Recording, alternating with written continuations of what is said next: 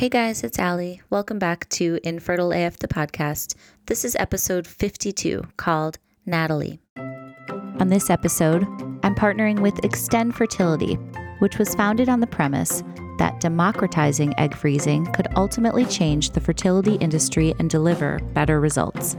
Their co founder, Dr. Joshua Klein, who is near and dear to my heart because he was actually my doctor, and you may have heard me interview him in episode 36 of this podcast, is a brilliant, supportive, and overall awesome doctor.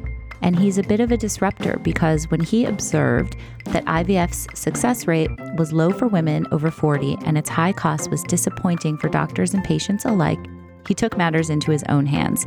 He saw the opportunity to help women think more proactively about their fertility and he founded Extend Fertility, which began offering egg freezing at 40% below the national average.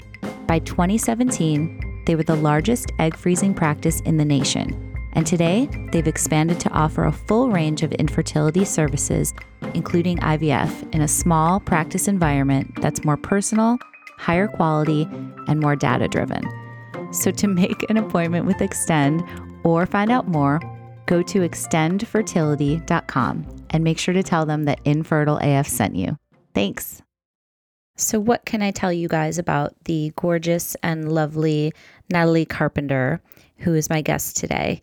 She and I met through this infertility community, and she and I have become good friends. And she is very like minded in that she has gone through infertility. In fact, she's still in the midst of her story, as you will hear. So she doesn't really have an ending there yet, and she's not really sure what's going to happen. So we talk about that, but she started this space, and this started out as a blog and is also Instagram and social media called Fertilist. And it's a fertility inspired wellness and nutrition site and community and place where people can go and connect. She's got really great information and she's all about connecting people who are going through this, much like I am. So we hit it off right away. And today you're going to hear all about her particular journey, which includes everything from silent endometriosis to pity parties that she would have for herself after a failed cycle to what happened with her various IVF cycles. So I will say she does have a baby daughter. But like I said, she's not quite sure what's going to happen next. So I'm going to let her tell you the rest. So, Natalie, I love you, girl. And without further ado, this is Natalie's infertility story.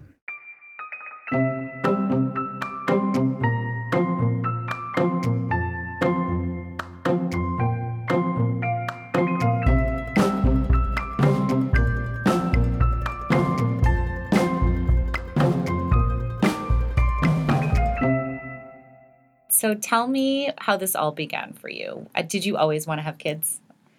So first of all, thank you so much for having me here. You're very welcome. Um, thank you for doing this. I am really excited to be here. And I would say that I knew that kids would be an eventually and they were not a right now mm-hmm. for a very long time. And then all of a sudden, when right now happened, it didn't actually ever happen. So I think that that was the hardest part was waiting until I was ready mm-hmm. for so long mm-hmm. until I was around 34. Okay. And then when I thought the time was right, it was more like a default like oh it's going to it's going to be right because I'm 34 and I should just be doing this and and this is the time and everyone would tell me, well, you know, you don't really know what you're getting into and you're not actually really going to like want kids until you have them kind of a thing and and to be perfectly candid, I didn't necessarily want and I guess I got my wish in okay. that regard because yeah. it took a really long time. And because I didn't want them right away and then I couldn't have them, then I really wanted them because I realized how hard it was going to be to get there. Right. So tell me about leading up to 34. Were you, how old were you when you got married and what was going on that you did want to wait? A couple of things. I think I, I wanted to live, I wanted to be able to do the things like travel and all of those things happened I mean, there's never enough time to travel, but all of the other things were happening and happened. Um, so when I got married just shy of 34, um, I thought, well, this is a this is it. You know, we're going to move into this next cycle. We've been, no pun intended, we had been dating for a few years before we got married. So I just thought that everything would happen, like that, Right. You know, we would not not try for a while and that everything would fall into place because that's, what happens. Usually what happens. Right. Sure. And this is also back at this point, we got married in um, August of 2013. So we were not not trying uh, for a few months, you know, post wedding. And I think 2014 is when I was chatting with a girlfriend and she said, Hey, you know, have you ever thought about, you know, just getting checked out just to make sure everything is good, you know, just so that you don't have any issues? And to be totally like honest, I didn't actually even think that there would be issues until she said something to me like, "Oh, well, what do you mean? Why would there be any issues? Yes. What are you talking about?" And this is before anyone was talking about it really. She said, "Oh, you know, it's good just to go get checked out." And first things first, I didn't really know how to go about it. I I just said, "Okay, well, who do I go see? Right. Who's your doctor?" And so she referred me right away to a fertility specialist, mm-hmm. which in retrospect is not where I would have begun in retrospect, knowing now all the things I know, I would have gone to an endocrinologist first and gotten all of my tests and all of the things and a full blood panel, not just for FSH and AMH and checking out my thyroid and all of the things, but I would have wanted to know what my iron values were, my vitamin D, and um, my cortisol levels. Like those were the things, and and that probably would have been a better place to start. Okay. That's interesting that you say that because people might learn from that now as maybe start there instead of going right to an RE, right? Right. I went straight to her, my friend's RE, and you know, immediately the alarm bells started sounding, and you know, I had this doctor who said, "Well, you know, everything looks fine, and all the tests are great," and we did an HSG because I had had earlier episodes of what we thought was scar tissue and and such. Um, I had had. Um, an appendectomy at 11, uh, strangulated bowels at 22 that they thought was as a result of my appendectomy. And so my first RE thought, well, you know, let's just do this HSG to make sure there is no there's no cobwebs. There's no mm. like there's no anything blocking your tubes. And so we did and my tubes were clear. Mm-hmm. But my doctor at the time said, "Well, you know, I think that perhaps we should go in and and clear out any scar tissue we can find because you'll have a better shot at getting pregnant." And that scared the shit out of me because why why do I need to jump into a surgery? You know, like Right. what does that mean? Like So scar tissue from the appendectomy. yeah, and That's it wasn't were- showing okay. up in anything, but this doctor said, "Well, you know, th- this this could be the case." And he was a little old school, a little old, Mm-hmm. and you know, sort of the new wave and, and frame of thought in the space is to you know be as as low invasive as as possible, not jump right into a surgery. Right. So that was my hunch. I didn't actually know that at the time, but that actually was validated when I got a second opinion. So I got a second opinion at a different um, hospital and clinic. Met with the medical director. Thought, you know, wow, he is he's really great. This is fantastic. Okay, I don't need to do anything crazy like a surgery, and we can kind of just like ease into all of this. And that was like the last I ever saw him again. Okay. I saw his nurse all of the time, and she was not my person. Mm. she was tough, to say the least. And after a couple of IUIs, two IUIs, one medicated, one not. When did they tell you to do the IUIs? Like immediately? Yeah, they said let's Okay. let's try let's try to do some IUIs. You know, you'll probably get pregnant. So the They're- doctor just like ghosted you basically, or he like basically did, and he Okay, basically that's like interesting. wor- had me work with his nurse. okay, Not that nurses aren't incredible, No, of obviously, course. but that's interesting. Yes, this was my very first like like real experience because here I had gone to an RE and worked directly with this old school doctor Mm-hmm. and rarely saw his nurse except for when she was like in the room for Okay. you know the reasons Right. and then I flipped to one of these big, you know, institutional style clinics that we all hear about that are associated with these amazing labs. And I rarely saw my doctor after, you know, he basically sold me on coming to his clinic. Gotcha. So did it feel more of like an assembly line kind of thing? It was a factory, like- yeah, total yeah. factory. Okay. So he said, let's, everything looks great. Because again, once you switch, you have to go through all of the tests again. So here I am, like, you know, 34 at this point, and I'm like doing all the tests a second time and pincushioned and blood drawn and all the things. And it's like the fun never ends. um, Right. right? So I did the IUIs. I did one first non medicated because the doctor said, everything looks great. We're going to get you pregnant in no time because that is what doctors love to Sure. sometimes say, or at least that's what they used to say. Yeah.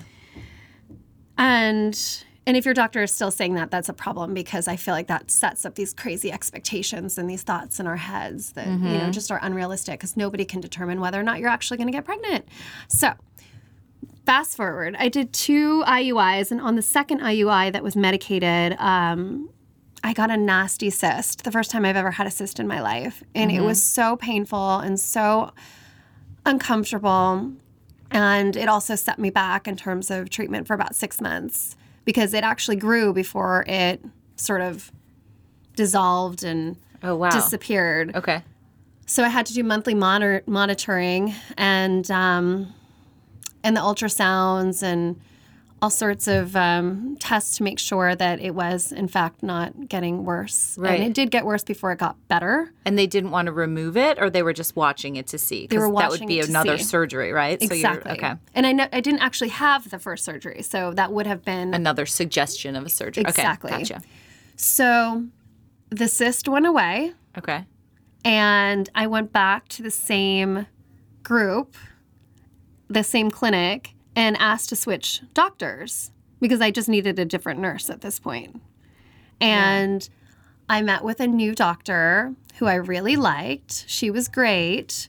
She, I did my homework this time. I started seeing her. In other words, I started seeing her nurse, who, and her nurse was great. I feel like I'm talking about like I'm in a relationship. I'm seeing my nurse. Yes. And so, Lightly dating. yes, I was lightly dating my nurse. And um, so I realized, you know, after a couple of like, maybe not even a, a week of, of getting into what we were going to go into like a third round, and we were starting to do all the blood draws and what have you, they kept reverting me back to my second RE, so my first doctor in that same clinic's um, nurse. And I, I just, I couldn't, I couldn't deal, especially after everything that I had just been through with the cyst and sort of her Right. lack of everything. And quite possibly she may have given me too much of a medicine which induced the cyst in the first place, Oh, which wow. was maybe not a part of the actual protocol. She, anyway, so I'm not trying to shift blame. I just am saying that she wasn't my person and I just didn't want to deal with her again. Yeah. Um, That's so fair. going on to the third RE, or yeah, at this point, they kept reverting me back to the second RE's nurse. And, and after a while, I was just like, this is never going to change. Mm-hmm. They, if they can't figure this out and they're this unorganized, what else are they going to be unorganized about? And that scared me. Mm-hmm. So I left and um, I thought, okay, I'm going to go the private practice route this way, this time. So I chatted with another friend who mm-hmm. had great success with her RE, and she said, Oh my gosh, this RE is so amazing. It's a private practice. I highly recommend that you go see her. And um, granted, this friend of mine had a completely different, you know, issue Right. than I did. I didn't even have my unexplained status yet. I didn't have a status yet. But she, you know, had amenorrhea. She never had a period. Like she had a different situation altogether. And this doctor had definitely helped her through and through a couple times at this point. And so I thought, all right, I'm going to go see this doctor. This doctor gets really great, you know, reviews elsewhere. And anyway, so I went to said doctor and um, just figured, okay, this doctor I see all the time. She knows what she's talking about. She's certainly very good at, at her craft, so to speak. I'm going to let her do all of the things and I'm just going to go do the rest of my life. So I threw myself into my my corporate job and the travel and the eating out all the time and mm-hmm. the just like the stuff that comes along with being a workaholic. I did that part and then I just did whatever she told me to do. Okay. But I compartmentalized it. Like it really Right. was not I didn't want it to be happening to me it was Oh, sort of like something I, I like roadblocked and at this point we were moving into ivf and i think that was part of it i just like didn't want to actually deal with it she's the expert she's going to get me pregnant Right. i'm the expert in marketing and all these other things and that's what i'm going to focus on and i'm going to be good at and i'm just not going to think about Yeah. I That can other see that. It's almost like a self-protective thing, right? Like you had to you had to do that probably mentally after all you'd been through so far. I really felt like that was the only way I was going to get through dealing with the needles. So we did a first round of IVF Okay. and we retrieved eight eggs, and none of them made it to a blastocyst state. So, by all intents and purposes, I guess you'd call that a fail. Okay. And um, my How doctor. did you guys feel? How were you and your husband doing like emotionally and I mean, after that. one fail, I was like, oh, okay. You know, I don't really know what to expect because there wasn't really community yet. Like, I didn't know, like, what does this mean? And my doctor is telling me, like, oh, you know, it's, it's, it usually takes a couple of times. Like, no big deal. Don't worry about it. Okay. Meanwhile, you know, like, we're like throwing away mm-hmm. God knows how much, you know, Right. money. And how old were you at this point? At this point, I'm probably, I don't know, almost 36 ish, I think, Okay. or around so it'd been a couple years that you guys had been trying. going through the fun stuff, yes, and seeing the different doctors, Yep. and dating around, so to Yes. speak. And I saw my doctor um, for the second IVF, and we started going through all of the protocols. And again, you know, I asked, "Is there like anything that I can do? What can I do?"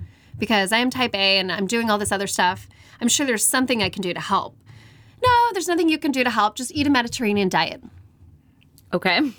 eat a Mediterranean diet and um, don't overexert yourself. And it, it- what, what does that mean? Like, are you for real? Like, Right. first of all, like, I don't know about you, but I grew up with like the four food groups. And so I'm like, a Mediterranean diet? Okay, well, that must mean that I'm going to go to like the local like Greek restaurant or like bodega or whatever and just and just get Greek food because that must mean Mediterranean, Sure. right? Right, right. So, I mean, anything in olive oil that has to be Mediterranean. Right.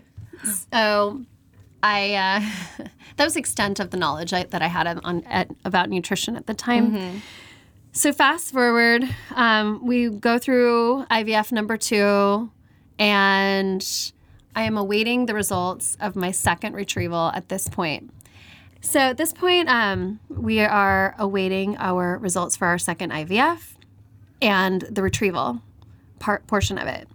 So we had retrieved nine eggs for this particular round, and I found out while I was away on a business trip that none of them made it to blastocyst. Oh my god. And at this point, I wanted to bang my head on a wall because mm-hmm. I, you know, how I didn't think that this was going to be so effing hard. Like, Right. Why is it taking so long? Right. Why is this not working? And my doctor's response to me was, well, you're unexplained. And to somebody who's type A, that's like the worst thing you can hear because, like, Right. how do you solve something if you don't know what the problem is? Yes. Right? So perfectly said. Yes. So, Wow. okay, I'm unexplained. So, what do you recommend I do now? She said, well, listen, you know, I think we should do a third IVF. And if it doesn't work, I don't know if I can help you. Wow. Harsh. To say the least. Meanwhile, like I'm I'm at this point I'm I'm in a bathroom stall in one of these like beautiful big like resort conference like Right. spaces, On like hiding out trip. on my business trip in Oh. between meetings, like trying to like digest this information and Mm-hmm. trying not to lose my shit. Mm-hmm. And you know, look like Courtney Love in my next set of meetings, right? With mascara down to my chin. Right. So I I took her information and said, "All right, I'm going to think about this and I'll let you know." I didn't know like what I wanted to do next. I did know like pretty shortly thereafter that I needed to break up with her, that mm-hmm. she was not my person. Mm-hmm. I also knew that I needed a break. I needed mm-hmm. a break from all the craziness. That night, I didn't say why, but I, I went out with a couple of colleagues and got shit faced. Mm-hmm. I think I drank like two bottles to myself. I hadn't been that hungover in that next set of meetings that next morning. And so, like, it had been so long since I had been that hungover. I Oh remember God, thinking, like, yeah. was it worth it? And thinking, yes, 110%. I needed those two bottles of wine last night Right. to survive. Yeah. So I took like seven months off. I took seven months off. I just I just couldn't I couldn't deal. Right. Because I felt like there had to be something that I could do and I didn't know what it was. Mm-hmm. And I didn't understand why none of, of these doctors that I had been seeing Right. like couldn't come up with an idea as to how I could possibly help. Right. Were you doing anything on your own, like the Google Google rabbit hole, or like asking friends, or you said there wasn't that much of a community yet at this point, but like, how were you as a Type A person, as you describe yourself? How were you dealing? Like, you want to get to the bottom of it, kind of, or were you just like, I'm just gonna not deal with that right now, and just So I basically fell down the initially I fell down the the Google rabbit hole, right? And and this was the period of time where gosh, I want to say this was so this is 20 this is the beginning of 20 end of 2015, beginning of 2016 at this point. Mm-hmm. And I would sort of do drive-bys on them like the way I do on lurk. Yelp. Yeah. Yeah, I was a lurker, like on Right. Yelp, you know, like I don't actually contribute all that much. And I, I, I know I like it's a horrible thing to say, but like I would look at everyone's reviews, but I wouldn't necessarily. I think engage. that's normal. I did a little bit of that too. It's like you either connect with people or you don't, and those weren't your people. No. but you you might be able to glean some information. So you're like always searching, like if there's one little tidbit in there that you can pull. and there was some scary stuff on some of those Yeah. forums. Yeah. Like it's the end of the world, you're dying, you're not infertile. I mean, I don't even think that they used the word infertile. It's, Mm-hmm. It wasn't like there. It was like, oh my god, you probably have you know this disease, and this is why you can't get pregnant. And I, I it was just like it was never good news. It was never Right. a good idea. So I stopped Mm-hmm. with that business and decided to throw myself an amazing pity party. I think I like locked myself in um, our den. I mean, it wasn't so long. It was probably like a good two to three days. And, Okay. And just kind of like watch sappy, like Uh-huh. romantic movies, you know, that inevitably resulted in someone probably getting pregnant, which made things so much worse. Right. And That sounds amazing though. Oh, it's, it was like a full on pity party. And I had a lot of wine as well. Mm-hmm. And I feel like there was a lot of chocolate involved. Okay. That's kind of like the, the, the bits and pieces I remember. Mm-hmm. I remember my Sunday, it was like, yeah, it was like Friday, Saturday, and it was a Sunday night ish type of a thing. I came to and decided, okay, this is enough. I need to stop with the pity party. This is ridiculous. You need to stop feeling sorry for yourself. This is not who you are. Get your shit together and do something about it. So I started Googling, but in, this time instead of going the forum route, I started Googling the what is, you know, what is out there like fertility book wise? Like what can I read that's going to give me any like information that is is science or research based? Because I don't believe my doctor in that there is nothing that I can do, right? And and I had tried like the acupuncture and I had had some really sketchy like experiences like with the Chinatown um acupuncturist, like one like actually burned my foot on a heat lamp. Like I I mean Oh like I had some like insane insane experiences with acupuncturists um, and herbs and like all the things. So fast forward, I, I I decided that I was going to do this research, and and the first thing I found that seemed like Legit? actually legit was It All Starts with the Egg Oh, yeah. by Rebecca Fett. Sure. Yes. That book has come up a bunch of times in different episodes. Yeah. And I loved what she had to say. Mm-hmm. And at this point, I felt like we were just on the same path. We were around the same age. She had had these failed cycles. Mm-hmm. Um, I believe she had a similar, like, we had a lot of things i- in common. I don't know if she was able to carry. So that's why the egg retrieval process was so important for her. Mm-hmm. But I, I don't want to put words in. Yeah. All I know is that we had a very similar story in that our cycles were failing us mm-hmm. and we were unexplained. Mm-hmm. And I read this book. I gleaned so much great information off of it in terms of wow, there is something that I can do. There is something that I can do. I can pay attention to what I'm putting in, on, and around my body. I learned a lot about the supplements, right? And all those kinds of things, but just enough to be dangerous. And then I realized that I really didn't know, like, much about nutrition at all. I mean, it was great to learn. You, it's great to read a book and get some information, but come on, like, that's not the big picture. So Right. I left that that sort of book concept thinking I need to know more about nutrition. So I started investigating schools where I could do a deep dive in a short period of time and learn about nutrition. I love it. So I found um, Keri Glassman's nutrition school and did the course, which was, I want to say, like four months long, and gave me that sort of deep dive, that interest, and that, that knowledge about nutrition that I had never known before. And it wasn't fertility focused necessarily, it was just general nutrition. General nutrition. Yeah. And I feel like everybody should do that at one point in their lives. I know that, you know, you get it in school a little bit, but there's just so much that people don't, including myself, don't know about how that affects everything. it affects everything and there's so much misinformation Right. i mean there's so much misinformation out there and this is the building blocks you know these are the building blocks to any sort of diet so i decided that even though this is not necessarily fertility specific i can take this information and use this as my foundation for a healthier diet and lifestyle so I did. I became Nutritious Life certified. In other words, I, I have my um, holistic health practitioner's license. And I didn't do that because I wanted to become a health coach for anyone else, but I really just wanted to learn about nutrition and how to nurture myself.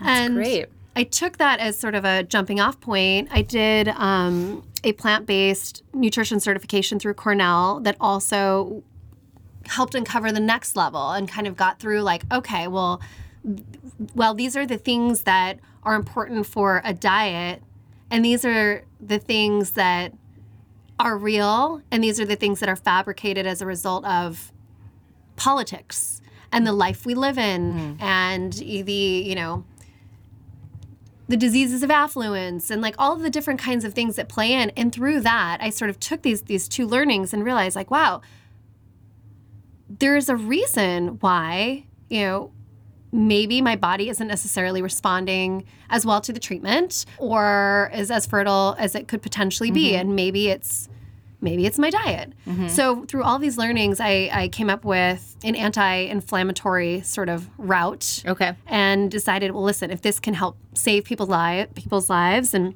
this can help people with cancer, and this can help people who have inflammation, and inflammation is definitively a cause of poor egg quality. Like, why could this? Why couldn't this potentially work for me? Right. So I'm just going to try it Sure. it can only benefit me. Uh-huh. So I went on a largely like plant-based whole foods diet with a side of meat, Uh-huh. but and fish, but went a little bit more I just I went a little bit more on the lean side of Right. things and ate more fruits and vegetables and salads, by the way, Where than does I the ever wine fit into this? I know That's that the so important- important. I know. Natural wine, organic wine, So no wine. okay, I never gave up wine. Okay. Um, I will say that there was a there was a period of time where I cut down on wine, or you know, didn't maybe drink for the retrieval process. Right. But wine has always been a part of the equation. The fact of the matter is, is that the wine still fits in, and you have to live right. You have to do 80-20. Just don't get smashed. Right. Right. Don't get smashed. And I, I just I stopped drinking. You know, a lot. I maybe had like a glass of wine a week, as opposed to having a bottle and a half on a Friday night and then doing that again on a Saturday night. By the way, I was splitting it with my husband. I Sure. wasn't like Right. No. taking No it judgment all here. down No by myself judgment. at this point, but I, I changed that a Yeah. little bit. I So did, did you feel slow my better? caffeine intake. I totally slowed down my caffeine intake. Okay. I felt so much better. Yeah. And were you ready to get back into treatment, or when when did you go back in? So that coupled with being in a better headspace about it, like I actually started doing things that served me. If I, I'd go to acupuncture only if it felt like I wasn't stressed out, right? Because sometimes it was just like stressful to get there. I, that's so funny. I remember my acupuncturist saying that same thing to me, and I was like, I called all stressed out and was like, I don't think I'm going to be able to come today, but I don't want to miss the appointment. And she was like, You're missing the point. If you're stressed out about coming to acupuncture, it's not going to help. And I was like, Oh, okay. So I it's so go. true. Yeah. And and I had to learn that point as well. Yeah, it's funny. It is, but it's a it's it's really a thing. I think we're Mm-hmm. so like decidedly, you know, wow, like this is going to be the steps in which I'm going to get pregnant and I have to do it this Mm-hmm. way. And I think we totally missed the point. So I learned that lesson as well. I started working out differently. Mm-hmm. I started doing more yoga, less Tracy Anderson. Mm-hmm. Sorry, Tracy Anderson. It's a great workout, but it wasn't Wasn't for you at that point. My Got it. adrenaline levels were like crazy after Gotcha. leaving that class. Yeah. I'm sure that was not benefiting my cortisol, you Mm-hmm. So anyway, I uh, I had taken these seven months. I ended up at a, a brunch. I remember I was it was August of 2016, Mm-hmm. and I ended up at a brunch and happened to be sitting next to this designer who was so nosy about whether or not I wanted kids, and I was kind of like, "Are you kidding me?" Male or female? female. It was a small like women's luncheon, and and she really kept pressing. And I around this time thought, okay, I kind of want to come out with a blog. I don't really want anyone to find it, but I want to come out with a blog just so like I can put it out there. Right. Because I feel like there are other people that need to be in my shoes, or not need to be, that may be in my shoes that that I could potentially be to talking yeah, to. to relate to. Right? Yeah. So I finally, after like 10 questions and 10 avoidance answers on my part, I told her that um, I had, in fact, been trying. And it was so weird. It was like, you know, when you like, you do the name game about like old friends and mm-hmm. colleagues and the stuff. We just did this at lunch before this recording. Yes. Right? Yeah. so her and I were doing this with doctors. It was it was Oh, 'cause so she had gone through it too? So she came out finally that she had been through IVF Oh. and that we had some of these doctors in common. And she basically told me, in her words, to stop fucking around. And the only doctor that I needed to go see was in Colorado. Oh. And and granted, I was like, how am I going to pull that off? You're like, are you, going to send me on your? PJ? Like what? Wait, so it's interesting though that she was pressing you so hard, having gone through it herself. You would think she would have a little more sensitivity to I your think- situation. I think we have sensitivity because like we are so we are so involved and we have so much interest like that is vested in the space, right? So we're we pay attention to what could potentially be uh, or not be offending someone. We never want to offend someone, right? Or trigger someone. Right. I think the old school like group, I shouldn't say old school, but like the original of the Mohicans, mm. like they, I don't think they thought of things maybe that way. Okay. I think it, for her, at least for her, and in, in, the way that she was sort of describing all of it, it was like the means to an ends yeah. end for her. So she's like, go to Colorado. go to Colorado this to, see my doctor. doctor. And I remember thinking, well, like I read about him, and it all starts with the egg, and I know that he's probably got like so many people that want to see him. Like I don't know how I'm going to get in to see this Mm-hmm. person, and like how am I going to do this with Colorado? Around that time, they had a uh, satellite office that was that was um, opening up in New York, and so she said. You may be able to do labs in New York and you may be able to travel to Colorado for the rest of everything. And so I said, okay, well, let me just try to get an appointment first. So I called and it, I felt so weird because she told me to drop her name. And I'm mm-hmm. like, I'm name dropping. This is so mm-hmm. weird. I'm name dropping to try to get a new doctor. This is mm-hmm. doctor number five at this point. I was able to get the appointment. Three weeks later, we had a phone consult. I will say that he interviewed us just as much as, as we interviewed him. Hmm. And by the end of the conversation, I felt like, okay, this is my person. He actually is motivated to win. He, despite my my previous fails, and he believes in the stuff that I do, that like I can potentially make a difference through my diet and lifestyle. Potentially. When I say potentially, I'm using it lightly because I don't want anyone to think that it's the cure. Right. Um, I just think I, it put me in a better headspace to know that I could, as a type A person, control some element of this. I could control what I was putting in my body, mm-hmm. and I could also control, you know, in some cases how I felt. And less bloat, for example, because I was, you know, eating more fermented foods and I was eating, you know, or taking probiotics. Like, so I was able to actually feel better during the process. right. Okay. No one feels great. Right. But like I felt better mm-hmm. than I had in the other, you know, mm-hmm. goes around. So in any case, I liked this person. This doctor was my person. And I didn't need somebody who was going to be my cheerleader. I wanted somebody who was going to help me get shit done. Yeah. And Give me that baby. yeah, that's right. So IVF number three, we oh my god, it sounds like I want to say like we farmed because it feels like we harvested. We harvested. Right. Um, we retrieved 16 eggs, Wow. which was so much greater than anything I'd had Right. prior to. And this is almost, I mean, at this point, it's like nine months after the last IVF. And so I'm almost a year older and I'm getting higher, like more eggs mm-hmm. and better quality. This mm. time we got two blastocysts mm-hmm. and we genetically tested them. Mm-hmm. And that felt like such an accomplishment to even get to that. Yes, because you hadn't been there yet before. No. That's huge. And when we heard that we had like one that was viable and that we were actually going to get to transfer, Yeah. I rem- remember thinking, oh my gosh, this is amazing. Yeah. Yeah. Science is cool. Science is so cool. Yeah. So we did our, our very first transfer in, um, at this point, this was like February ish of 2017.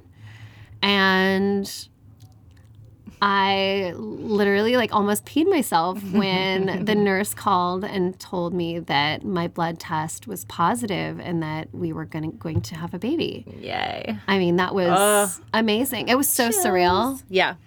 I The best phone call in the world. it was the best phone call in the entire world. And the Did funniest they say congratulations? You're pregnant. I don't know what they said. you know, it kind of feels like my marriage proposal, and maybe it really like felt like that to a degree too. Like it, it was blackout, right. Like Yeah. we talked about the dating of our doctors, right? Like I finally like found like the doctor and, and the group that like I wanted to marry. I was like, Mm-hmm. oh my god, and now I'm getting a proposal. Right. Like I'm getting this baby. Exactly. And so um, I peed on a stick for Yes. the very first time because I like didn't really believe it. I thought, hmm, what if they made a mistake? What if they called the wrong person? Exactly. You know? And the test said positive, and I like literally So just great. so I like I wanted to keep that pee stick forever. Yeah, I kept mine. You did? Yeah. Does it still say pregnant on it or Um, plus? it's in a box somewhere in our storage closet.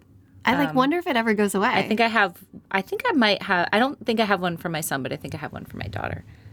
that's amazing. I have one of them. Yeah, it's kind of gross. I It's mean, in a is it's kinda like gross, a but- Ziploc. It's not like loose. But it is like really cool for like our like our world. weird. Yeah, it's- I should Um, find it. Figure out. I don't even know. I, But like, that's great. I actually think you need to. Yeah. Okay. It, I'll like, get, belongs in a to you on museum. okay, so So um, you're pregnant. So Oh I'm pregnant. gosh. So that happened, and I would say like the pregnancy was like itself was really, you know, non-eventful. Like it was just like a normal pregnancy. I actually wanted to forget that all of this was actually happening. Yeah. Like that that I was quote unquote infertile. Right. Because I felt like, oh my God, maybe, you know, like maybe now that I'm in this space, like I can just forget it. And and it has to it can be like it never actually took place or ever happened to me. I think that's very normal. Yeah. And I had the baby, and then um, in November of 2017. Yes. And then She's the cutest. she's so sweet. Can you say her name? her name is Kiara. She's so cute. She is. Kiara, And she so is, she's like, healthy Healthy and the best thing ever that mm-hmm. happened to me. she has a boyfriend. She totally does. Her two year old boyfriend, outside of the fact that, yes, my husband is amazing too, but she just is my light. Right. I get it. I get it. And so I, I think I wanted to forget about the infertility. And then in the middle of Yeah. the night, when you know, she was like crying, you know, some parents are a certain way. I think I was always like, oh my God, it's so cute. She's crying. She's here. I'm just so happy. You Yes. know, like I, I would never allow myself to feel any like pangs of frustration because I'd be like, oh my God, I worked so hard for you. Yes. I'm just glad you're here. that. I'm yeah. so grateful. I would say 20, gosh, this is 2017. I would say 20, end of 2018, we started thinking, well, maybe, you know, maybe we should do this again. right. My gosh. I mean, like, worst, best idea. I don't know what idea that was. Right. Right. I started my fourth IVF. We knew that it was going to be difficult to travel back to Colorado. So we stayed with the same group, a different doctor, but same group that had done my labs for IVF number 3 Mhm. and um, got into it. So I did a retrieval, and that was by this point like April-ish, I guess, of 2019 Okay. and got five eggs.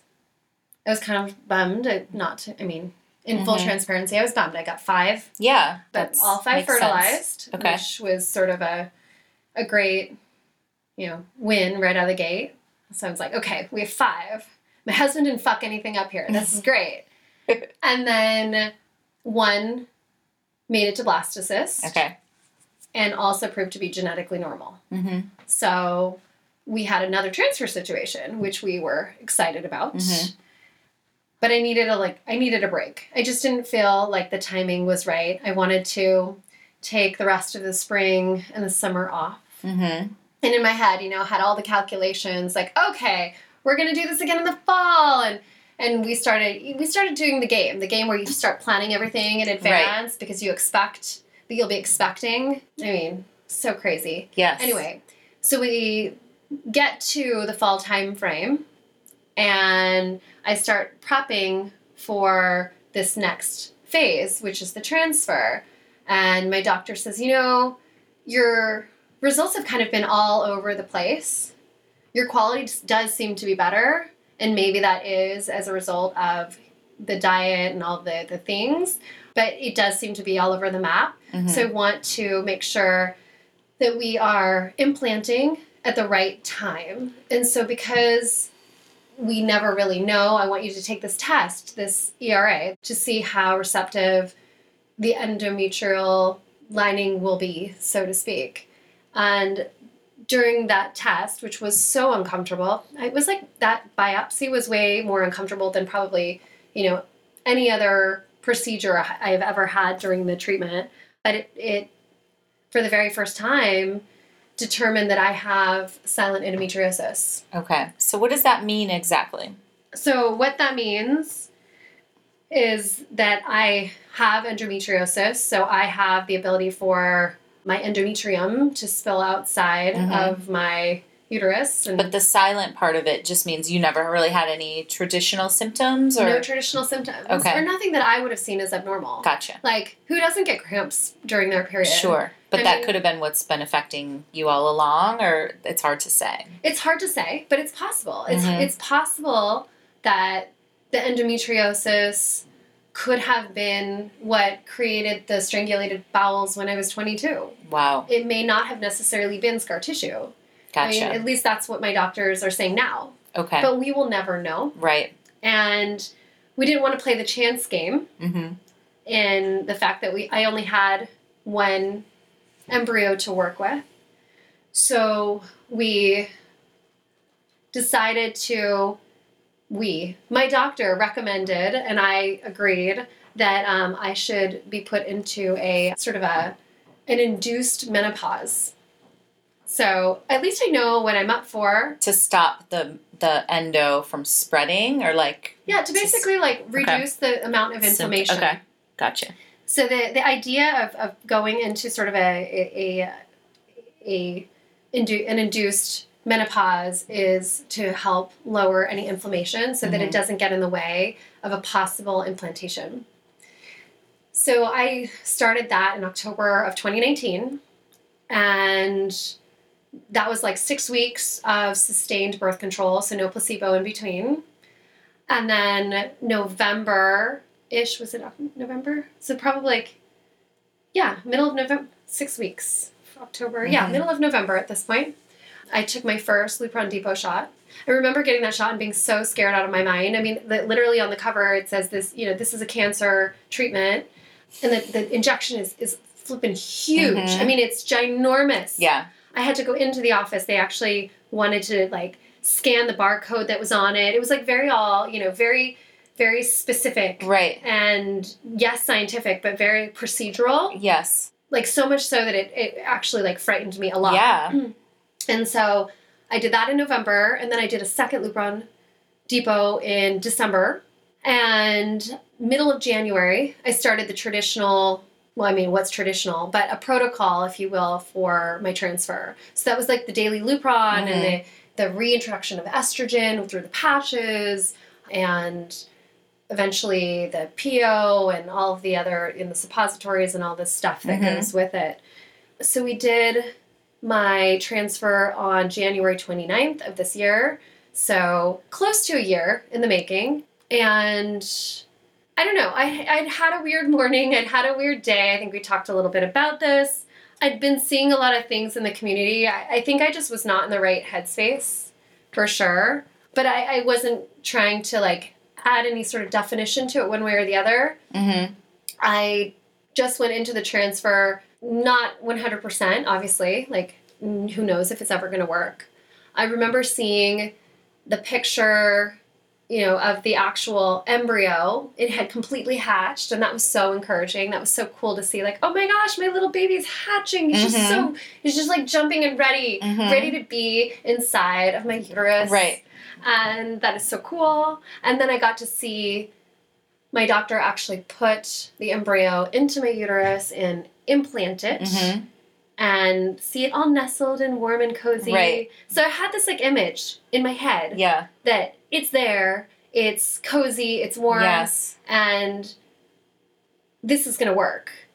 I mean, because it has to, because like how can I possibly lose this at this point? He looks he or she Mhm. looks so cozy. Anyway, fast forward to the end of my two week wait, Mhm. and I got a phone call. Missed the effing phone call because my ringer was off. Oh, Um, I like didn't expect. I I so literally they left you a message? they left me a message. They didn't say what happened. but They left me this message and they said, you know, call us back. But the voice like did not sound encouraging. yeah. The voice sounded sad. So I immediately went into this weird zone of, okay, I know this didn't work. And of course it's a Saturday. This is actually a Saturday that that I took the blood test and that they had the results for me. So I knew that I wasn't going to get through to anyone. So I'm like freaking out. Like, Oh. okay, I'm not going to get through to anyone, whatever. So um, I peed on a stick and Okay. it said negative. So I knew. I knew. And meanwhile, I had sent a, a text message to my doctor because that is how this practice rolls. And they're really fantastic and, and wonderful partners and all of it. And he called me back. He just happened to be in Colorado with my my OG Okay. um, doctor, and um, he had to, you know, he gave me the results and Yeah. said, "I'm so sorry, but this didn't, you know, this uh, you're not pregnant." And um, I'm so sorry. And this is new news. This is for so you. new. You just found this out. a week ago, Yeah. and I'm so sorry. thank you, but I also know that there are so many things that I'm grateful for. My daughter being one of them. Right. and I want to say lessons that I learned during this ra- last round. Completely. Not yeah. necessarily that I did anything wrong, because I don't feel like I did anything wrong to learn a lesson, but it made me very aware of certain things. Like I have not been great ever since moving from the corporate arena into my own like entrepreneurial space. I've not been great about my boundaries. Mm. I have not been great about, you know, setting up the expectations around them. Mm-hmm. I've been saying yes to everything Mm. because I want to. I want everyone to feel good all of the time. Right. But I think I was also doing it at the expense of my own energy. Yes. That makes sense. And Learn so, to say no. right, I'm learning, right? I'm learning to say no, we're not right now. Sure. Even yeah. if I, in my gut, like I'll know whether I want to do something. Yeah. Or even, I'm sorry, I can't right now. Like, Right. Yeah. that's actually the hardest for me. Yeah. I will get there. Right. That's like yeah. baby steps, okay? Sure, sure. But that was the first Yeah. real major learning and just remembering and counting my blessings and the Yeah. gratitude that that I have Right. I have been so blessed to have a child through this process. It did take five treatments and three IVFs, but wow, I have a beautiful, very smart baby girl, and um, and I'm so fortunate. It, it, it reminds me that it's it's a numbers game and it's a luck game. It's it's not it's science. And yes, we can do all the things to try to make ourselves feel better during Mhm. the process, but in the end, it's it's a gamble, just like anything else. And so I think it just brings me back to why this life and this community is just so important to me Mm-hmm. because you even during the like the darkest moments, I feel like we're all there for each other. Like we Yeah. can be in our own dark moment and we can still be there for someone else. Mm-hmm. The community is very It is. reciprocal. Right. And Yeah. and I feel I feel really I feel really grateful to be there. Yeah. And I think the next question that's already starting to pipe up is will you try again? Sure. But we don't even need to you don't even need to answer that. And I'm right not ready now. to. Yeah, and that's I don't okay. know.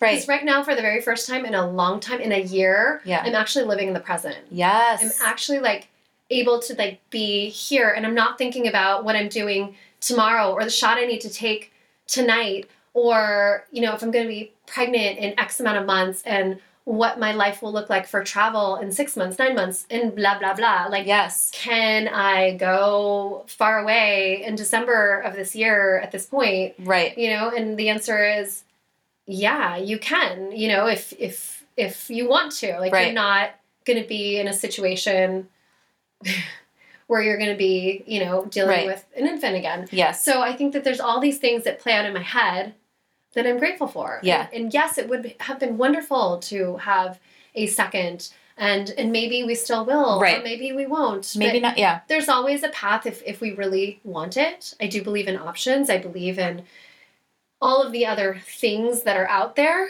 But if this is meant to be, Yeah. and this is meant to be, you know, the way things are right now, it's enough. It's Yeah. enough, and I'm so grateful for it. I'm grateful for all of it.